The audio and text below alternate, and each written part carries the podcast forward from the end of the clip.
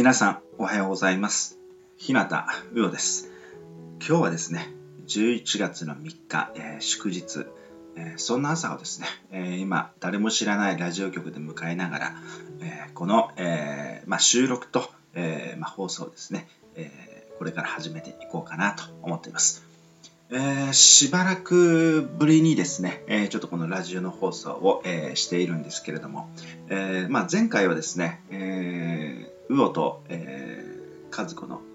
えレディオジャック、まあ、あの、ウオと、えー、しばっちの、え直角独走、まあ、そうした番組をですね、こうちょっといろいろと収録をしてきた、えー、中ではあるんですけれども、まあ、しばらくですね、ちょっとあの、まあ、休憩というか、あの、ちょっと間がちょっと空いて、で、今日、えー、久しぶりにですね、えこのようにこう皆さんの前でですね、ちょっと僕の、えー、一人語りみたいな形でですね、えー、ちょっと今ラジオの、えーまあ、収録と放送ですね、え始めていってる次第なんですけれども、さて、あの、今日はですね、とても大阪はですね、えー、天気が良くて、えー、先ほどちょっとあの、まあ、近くのですね、えー、コンビニエンスまで、えちょっとあの、朝食のパンをちょっと買いに行ったんですけれども、えー、幾分かですね、えー、寒さもちょっとあの、まあ、和らいで、ややちょっとあの暖かい日になったのかなというふうな感じでですね、まあ、ちょっとあの、まあ、戻ってきたんですけれども、とても本当にあの気持ちのいいこう朝を迎えながらですね、こうやっぱりこう考えることとなると、まあ、あと2月ほどで年末をまあ迎えるわけなんですが、1年というのはやっぱりこう早いなというふうにこう思うわけなんですね。まだあの、えー、1月ほど、まだあの年末まで残してはいますけれども、まあ、あのこうしみじみとこう感じるのはですね、やはりこの11月、特にこの年の瀬を迎えるよりもですね、こうしたこの、まあ、11月とか、まあ、あの後半に向けて、まあ、そのぐらいの時期がですねこう一番こうああ年末も来たなっていうふうにこう感じるんじゃないのかなというふうにですねこう思ってる次第です。さてあの今日はですねじゃああの一人語りで何をこうお話ししようかなっていうところなんですけれども最近ちょっと僕の身の回りで起きていることをですねちょっと一つ二つもしお話できたらいいなと思ってですねこれからちょっとお話をさせていただきたいなと思います。えーとですね、えー、僕にはですね、あの、長年、まあ、長年と言ってもあれなんですが、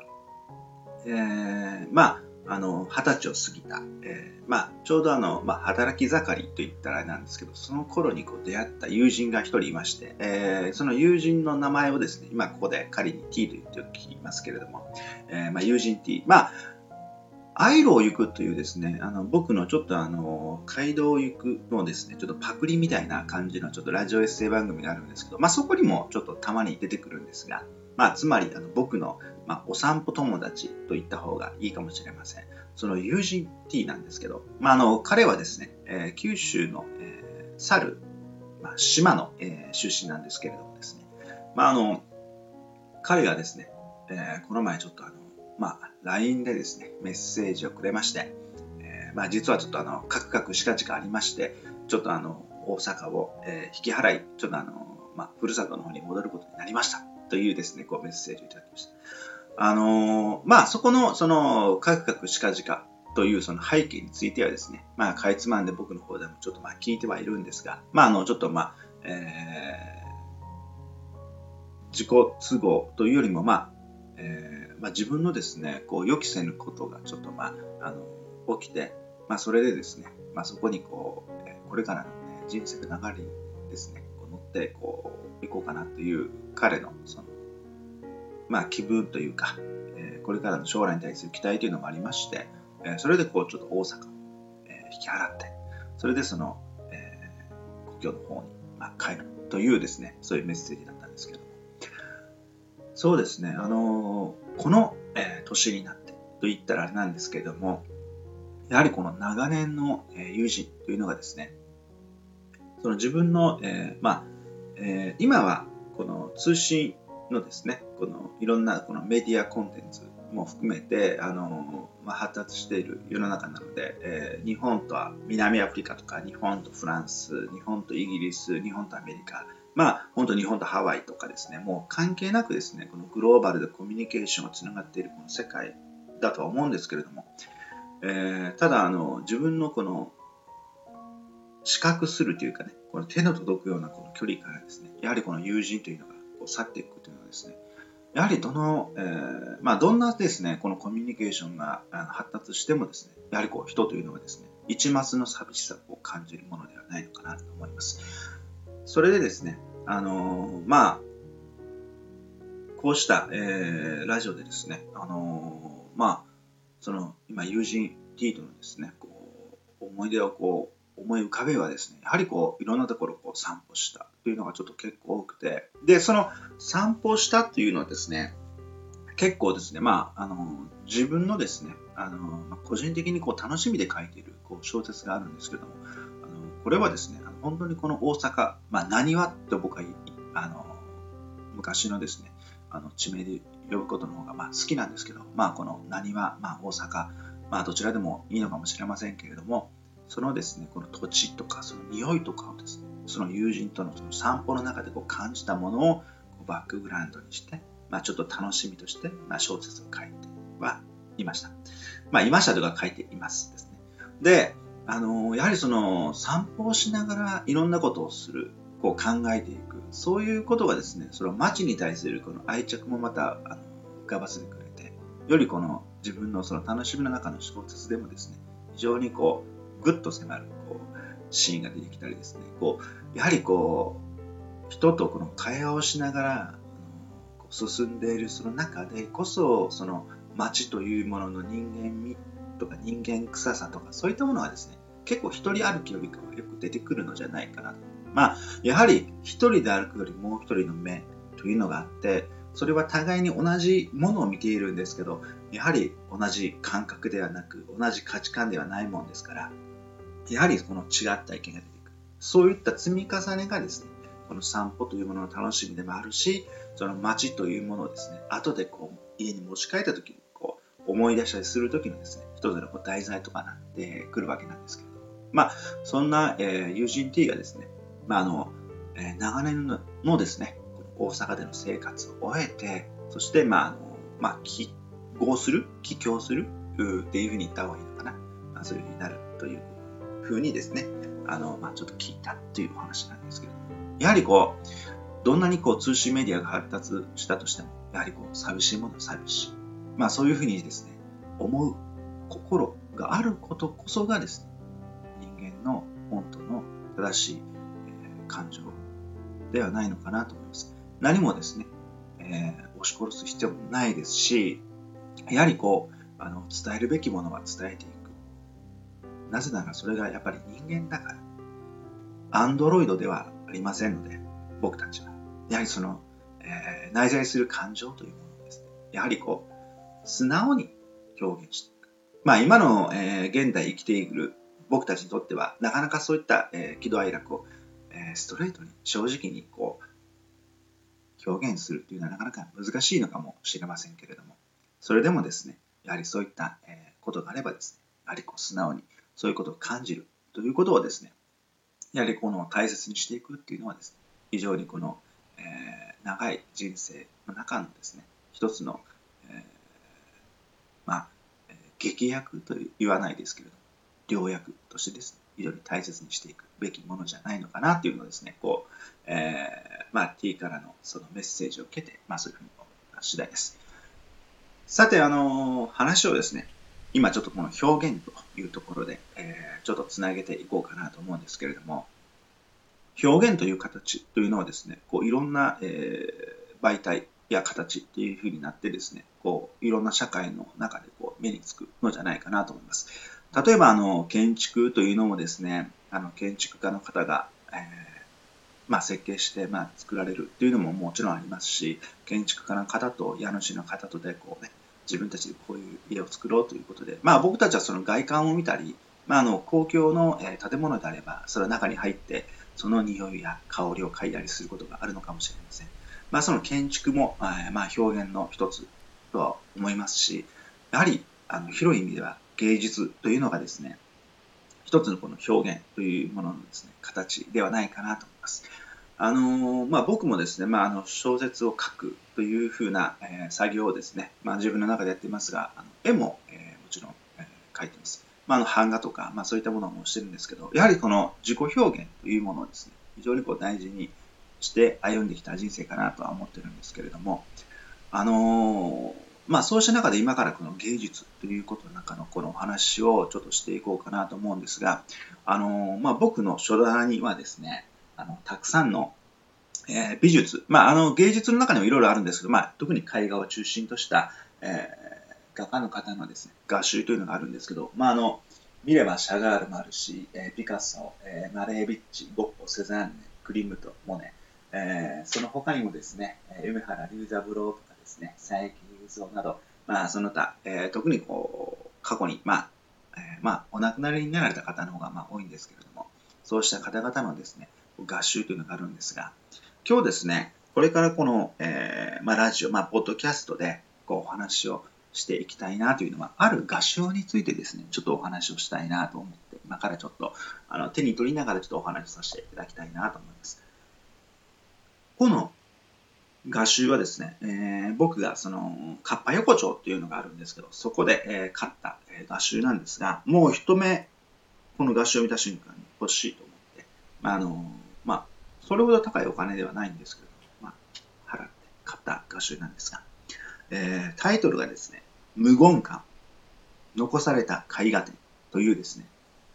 えー、白地にですね、えー、銀の、え文字でこう書かれている画集です。えさて、このタイトルを聞いて、えー、まあ、ご想像される方、もしくは、あこういう内容が書かれている画集なんじゃないかっていうふうにこう分かった方はですね、まあ、非常に感の鋭い方なんじゃないかなと思います。えー、この画集はですね、あのまあ、無言感というところがあるんですが、要はですね、まあ、要はという方はよくないんですけど、あのこの無言感、特にその戦争でですね、あの、行かれた若い才能のある方たちが残された絵を集められて、こう、一つの作品になっている画集です。あの、一枚一枚の絵がですね、あの、特に、あの、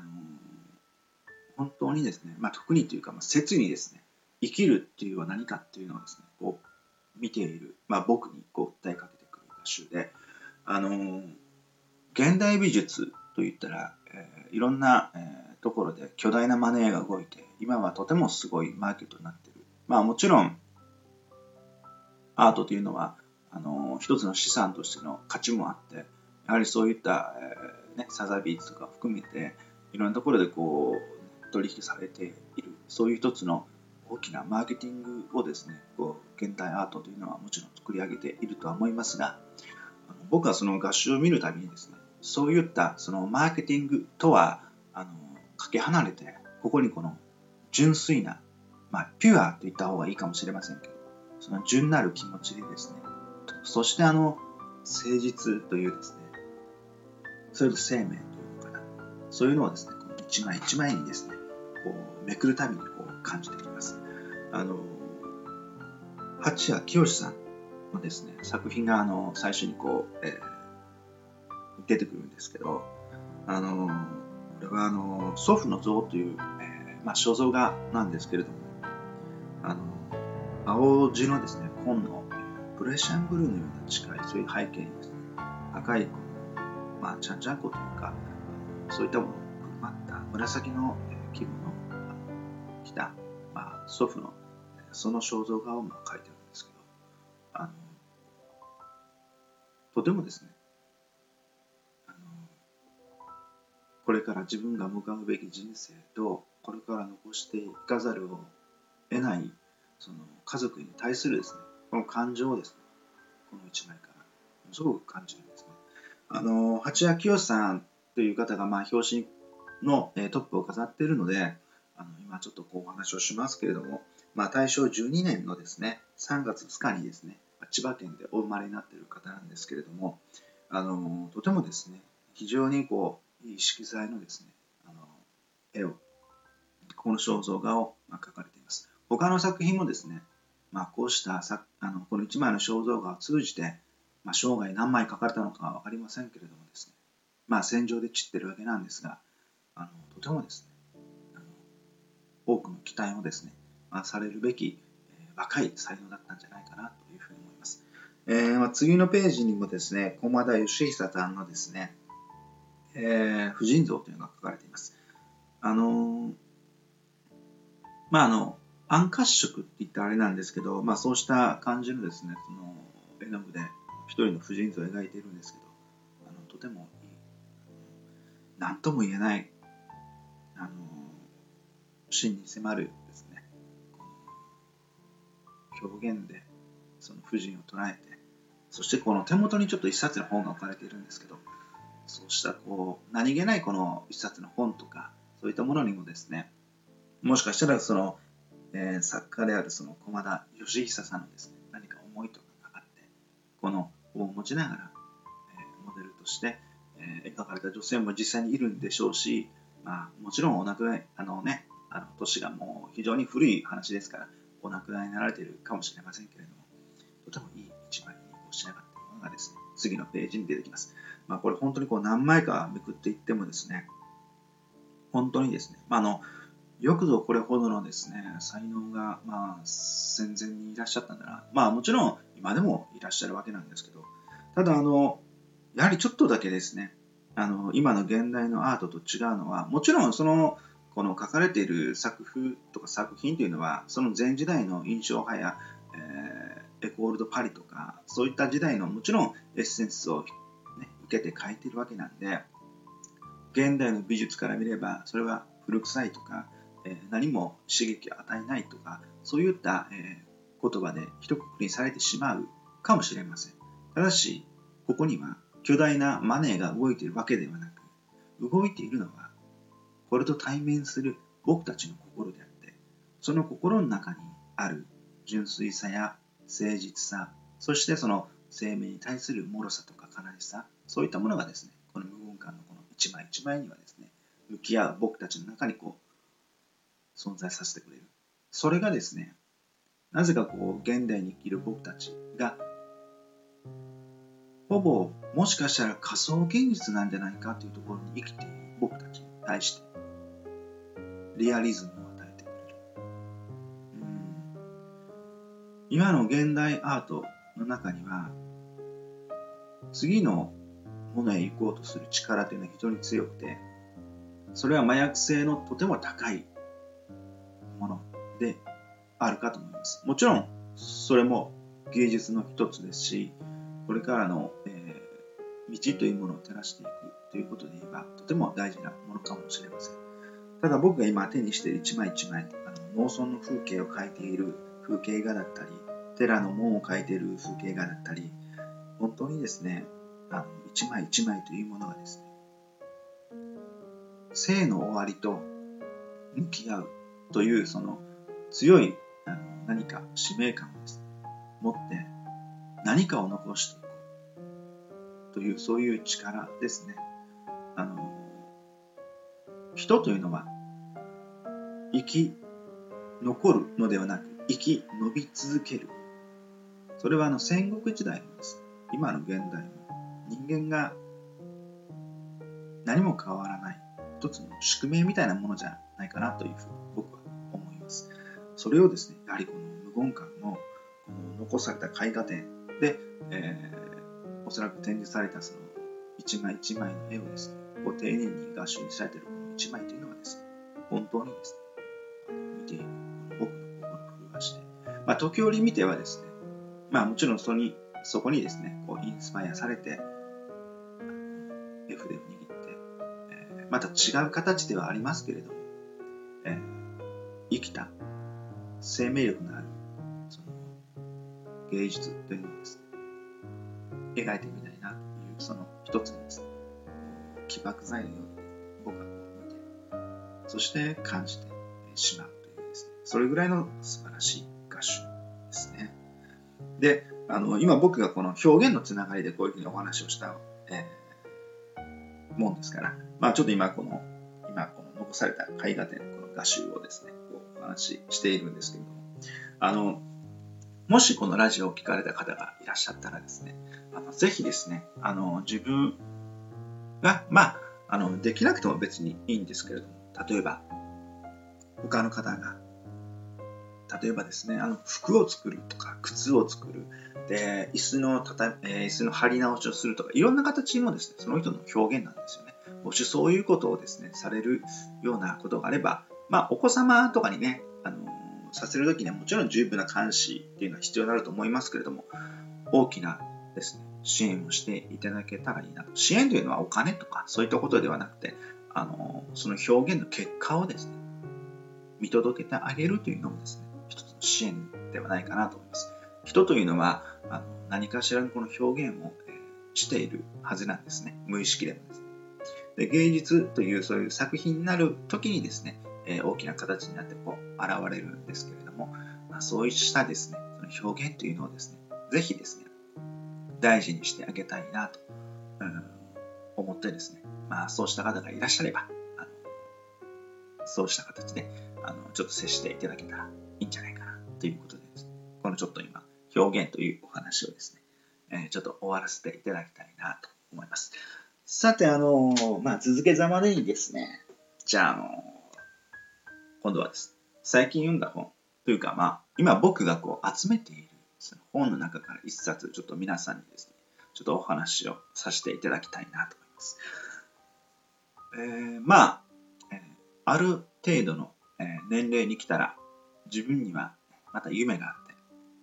その一つは、えー、歴史を、えー、もう一度こう自分の中にこう押し込めて、ゆっくりと味わいたい。というのがですね、あの僕の、えー、もう一つのこの野望というか、楽しみではあるんですけれども、まあ、そうした中であの自分のその、やはりその生まれ育った郷土に対するですね、まあそういうバックグラウンドがあれば、何かちょっとそこを調べてみたいなっていうのがですね、今、あのまあ今というか、まあ今年に入って特にそういうふうにこう感じる日が増えたので、まあちょっとあの、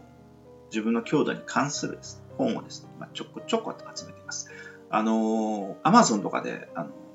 見ると、お、こんなにあるんだと思うんですが、もう残り1冊しかないとか、やはりその、えー、まあ、個人の方と出版社の方とで、あの、作られた本というのもあるんですけど、やはりこの、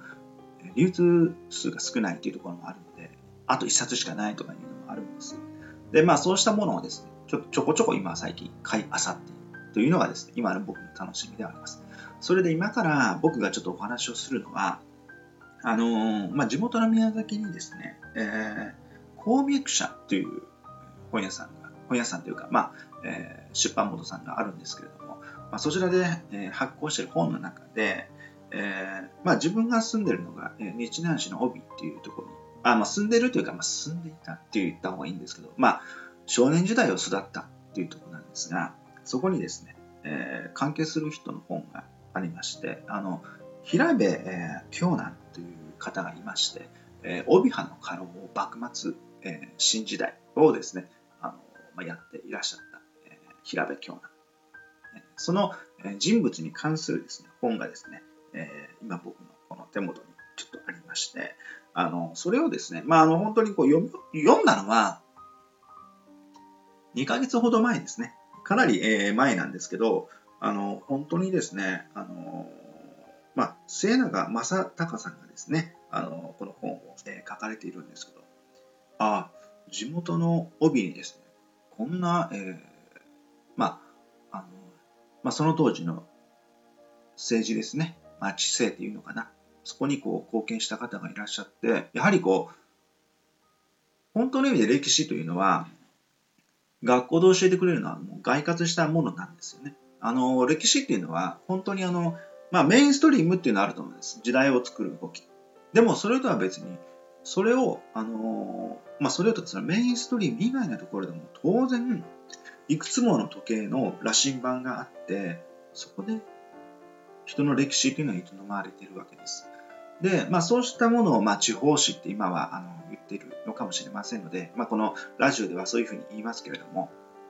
その地方史の中の、えー、あるその平部京南っていう方に関して書かれた本である。で、この本読むとですね、その当時の幕末明治のその人の動きとか感情とかがですね、こう資料を通じて非常に分かってくる。あのー、まあ、えー、日向の国の帯っていうのはですね、えー、当時の江戸、大阪に比べればもちろん地方にあって、まあ、その隣にはあの大藩である、まあ、薩摩藩があの、まあ、あるわけで、そうした中でのですね、こういろんな情報のやり取りとか、こういったものが、あこういうタイミングでやってくる。うん、特にですね、このあの、意外とですね、あの、ちょっと宮崎がそうだったんだっていうのを知らない方がいらっしゃるかもわかりませんけれども、あの、西南戦争っていうのがあるんですけどね、あの、明治維新後にですね、西郷隆盛が、えー、まあ、薩摩の方に、えー、その当時の、えー、まあ、議会っていうかね、その政治の中心から、まあ、下野して鹿児島に戻って、えー、そこで、えー、まあ、桐野俊明はじめ、えー、何人かの、えー、薩摩の、えー、元藩士たちと、えー、まあ、えー、大久保、えー、さんのですね、いろいろ東京政府に対してこう反乱を起こすというね、あの最後のですね、あのまあ、ラストサムライのね、あのネタにもなっているものだとは思いますけれども、まあ、そういった西南戦争があるんですけれども、その西南戦争の舞台は、まあ、もちろん熊本の方にこうスポットが当たるんですけど、実はちょっと宮崎北部を、まあ、いろいろと中心にですね、実は激戦地が結構繰り広げられていて、その当時の帯藩というその小藩もですね、もちろんその西南戦争に巻き込まれていくわけです。そしてその平部京南のですね、お孫さんにあたる方とかも、やはりその西南戦争に亡くなるわけです。あの、西南戦争っていうと、あの、まあ、これほどね、あの、日本が平和になって、本当に、あの、幸せな時代が続いていますけれども、結構九州とかに住まわれてる方の、えー、おじいちゃんおばあちゃんたちにとってはですね、ついこの前のような出来事なんですよ。あの、僕の、えー、亡くなったおじもですね、あの、まあ、この帯藩に関係する、まあ、お侍さんのもちろん子孫であったということもあって、特にその西南戦争ということのですね、お話をよく聞いていたようで、たまにこうお酒を飲むときにはよく、まあ、僕たちは甥っ子に当たるんですけど、よく聞いてですね、西南戦争というのはですね、意外と九州では身近にあった。特に九州南部ですね、えー、あったという出来事なんだということはですね、結構あるんです。で、まあ、あの、その時代をですね、実際にその帯藩の、え家老であった平部京南という方はですね、あのなかなかの、まあ、秀才ぶりでもあったようで、え後々その、えー、小倉寺太郎とかも生むような、あの、まあ、帯藩の、まあ、寄付の中で、まあ、育った、えー、一人の家老ではあるんですが、その時代をですね、その、非常にこう、達見した目で、その地方の勢力というものが、これからどのように新しくできる日本社会、まあ、東京の、明治政府ですよね、そことこう迎合していくのか、そしてどういう、えー、苦渋を強いられるのか、そういったことをですね、こう特にこう感じさせてくれる、とても素晴らしい一冊だったかなと思います。あの、歴史というのはですね、結構簡単に自分のあの周りにはある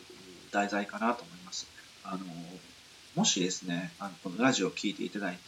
あ、これから何かしようかなと思ってる方がいらっしゃったらですね、この、まあ、人文科学というかあれなんですが、この分野として歴史というのはですね、非常に、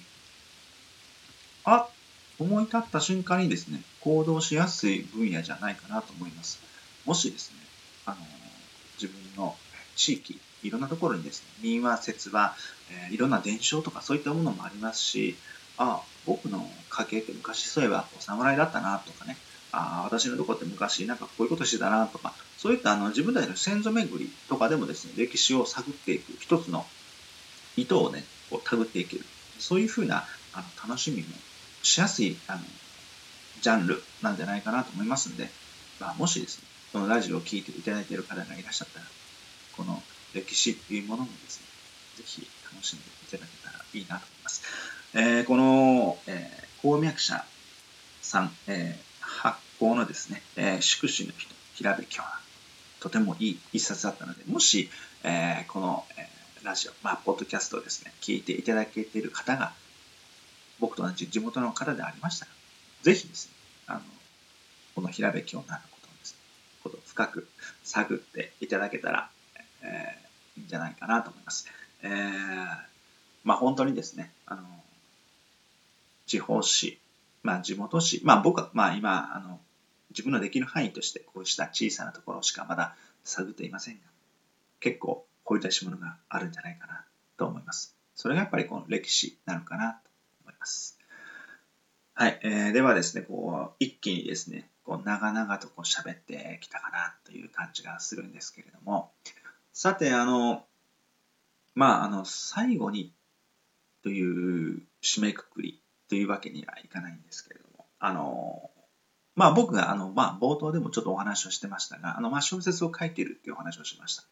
あの、やっとですね、こう1年間かけて、まあ勝手に自分のですね、設置の話なんですけども、あの、まあ、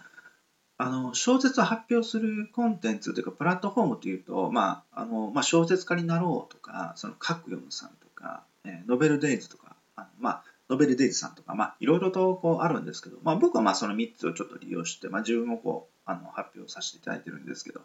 まあ、その中であの最近書き終えたのがこう龍神とあ龍神じゃないわ、えーと、老人と龍というですね、えー、自分でこうタイトルを間違ってしまいましたけどあのその小説をですね、まあ、あのファンタジーものなんですけどね、まあ、それをね、まあ、1年間かけてちょっと変えてたんですけど、まあ、それをですねあのやっと終わらせることができたと。あのまあ、あの非常に難しい着地点になってしまったんですけど、まあ、あのこういうふうに、えー、まあ、空想の、えー、まあ、そういったファンタジーの中に、現代に生きている僕たちの家族愛というものをこう入れて、こう、え